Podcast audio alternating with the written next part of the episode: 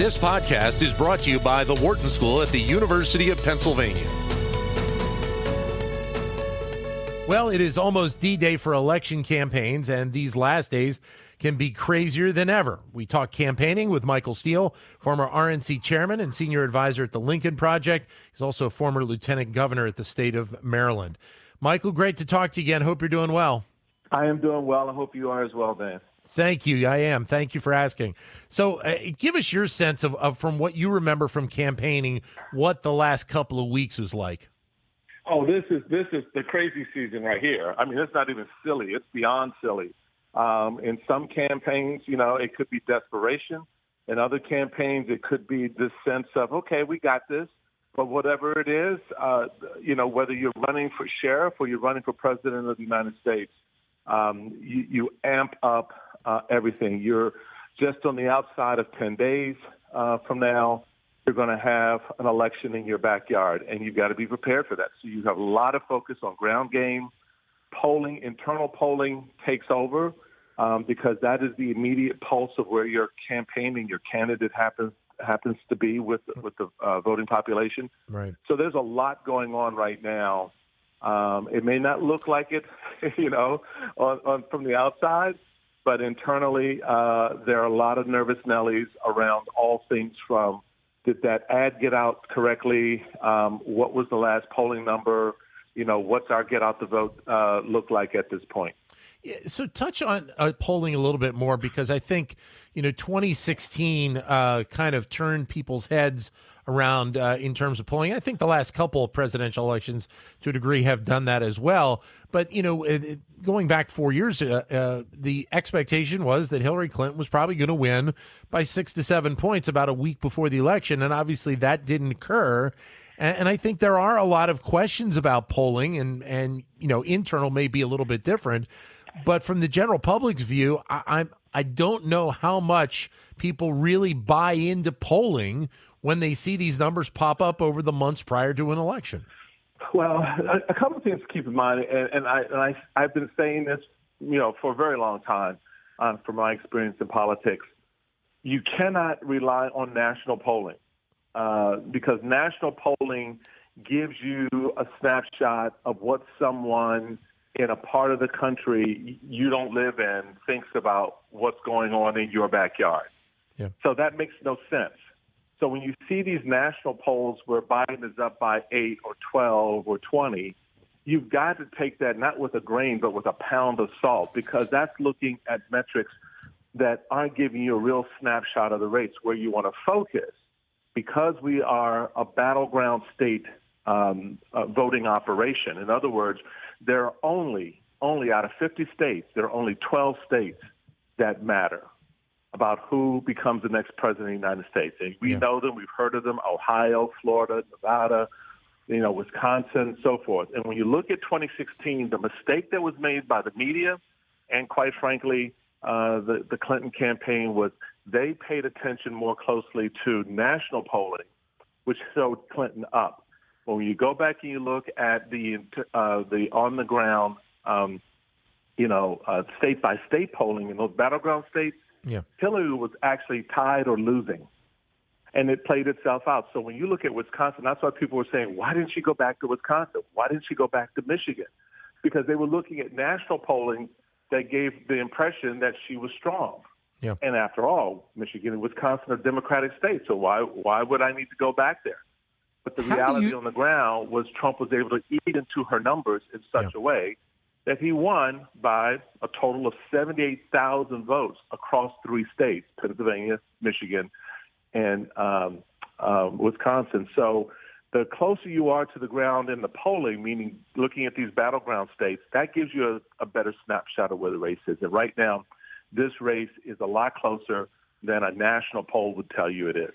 How, how then, in your experience, is running a campaign for an incumbent different than running it for a first time candidate?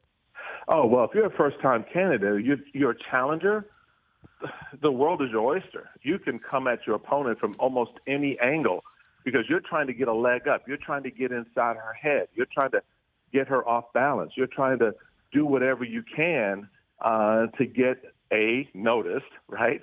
You want Yeah. people to notice your campaign. And then B, traction, where once they notice it, they kind of stay with it. They want to see what more you do. If you're the incumbent, well, that's a whole different ballgame because now Yeah. you've got a record.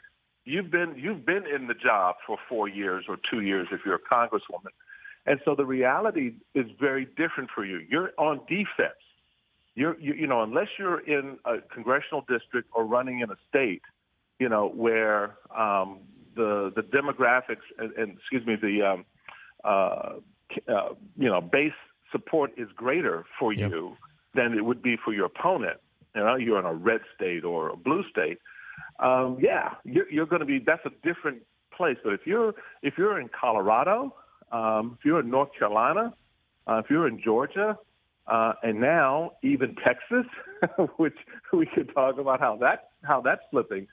Um, it becomes a little bit more of a challenge because you have to defend your record while you're trying to advance um, the case for your reelection. Uh, and that becomes a little bit more tricky for some incumbents, as, as we've seen uh, play out um, in places like Nevada with McSally, uh, having to defend not just her record, but defend her relationship uh, and association with the president, who's not popular in the state. Mark Kelly is able to, you know, wear down on that, and he's ahead.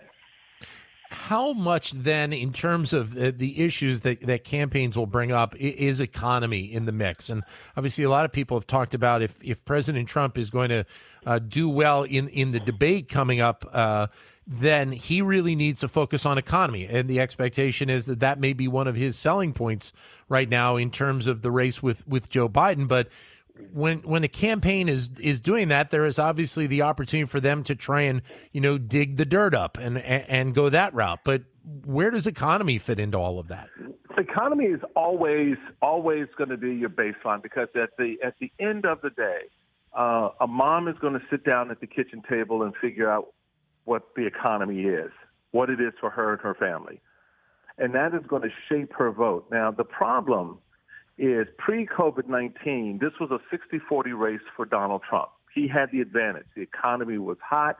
Uh, people were doing well, whether in reality or perception. Some people who didn't get the benefit of the tax cuts believe they did. So they kind of bought into uh, that side of it, um, uh, and that, and that works for the president. Not taking it away from him, it just does. I mean, whether it was Donald Trump or or any other um, uh, individual in the job, it's going to work when the economy is humming. When the economy stalls or hits um, a hot, you know, a hard spot, um, yeah, that's also on the incumbent. And the, ch- the challenge then becomes how do they navigate so that that mom who's at the kitchen table Yeah. um, feels okay. Yeah, it's a little tight, but it'll get better. It's a little tight, but I see some light. Oh, it's a little tight, but that's just a, a momentary thing. Next month or or six weeks from now, we're going to be in a better position. Um, that has not been able to happen so much because of COVID 19. It has Right. continued to be a drag on the economy. You have, what, 13, 14 million Americans who still have not gotten their jobs back Yeah. um, from the initial shutdown of the economy. So you've had businesses lost, you've had jobs lost, uh, you've had a relatively slow economy. Yes, it, a recovery. It has bounced up for some, no doubt, but you still, like I said, have 13 million Americans in jobs that no longer exist or, or won't come back anytime soon. So that mom now is maybe one of those people who had a job and doesn't, you know, or whose, you know, husband um, had a business and doesn't. Yeah. So that economy is going to weigh as much as anything else um, when they're looking at um, who they're going to select for, for president. And if you notice what happened, Dan, Donald Trump, up till about three weeks ago, was leading Joe Biden by anywhere from seven to ten points uh, on the question of who's best handle uh, to, who's best to handle the economy Right. he's now underwater to Biden by something like three points or four points. So that 10, 15, 14 point turnaround does not help the president in his final case. So in the debate, he's going to have to hit that hard um, and hope the American people trust and believe what he's saying. We are joined uh, by Michael Steele, former uh, RNC chairman, uh, senior advisor for the Lincoln Project. I wanted to ask you about uh, about the the side of technology and, and its role in terms of presidential and campaigns, just campaigns in general, because obviously more and more social media is being used, more and more connection via technology is being mm-hmm. used. Uh, obviously, we've made a big shift in terms of how campaigns. Uh, really play out because of technology, and it's not like it's going to be turning back and going, you know, old school anytime soon. It's right. just going to continue to you know to look for different ways to be able to maximize the ability to reach voters through technology uh, and other means. Yeah, technology has actually changed the way we engage, and it's even even not so much technology in the first instance, but social media has has has allowed campaigns to go around some of the traditional infrastructure of campaigning. TV ads, commercials, right, that you would see inundating your television screens right yeah. now. You still yeah. see it, but far more people pay less attention to that yeah. um, than what you know what we're doing at Lincoln Project, for example. We put an ad up on the internet. Okay. Yeah. you know, next thing we know, four million people have watched it. Yeah. Um, in, in you know two hours. So it, it, it changes the way you engage people, and it changes the way in which they engage you. In other words, they're much more selective, and they pick and choose what it is they want to watch, what they want and, to consume. And, the and, technological, the technological uh, uh, aspects of that uh, are also such that uh, campaigns now are, are, able to define their metrics better. One of the things that yeah. the Republican Party had perfected was sort of the grassroots identification, sort of finding out what our voters at the grassroots level think, want, um, how they approach voting. That now has been combined, um, you know, with consumer data that gives us a much better, well-rounded view of the American voter and how to target information, target how to target, you know, uh, candidates uh, and their messaging more directly to them. So it has fundamentally changed the way we campaign and it has fundamentally changed the way voters consume that information uh, and decide who they want in the office um, that um, you know whether it's president or whatever. Have about thirty seconds left. Let me ask you. We obviously have a debate tonight.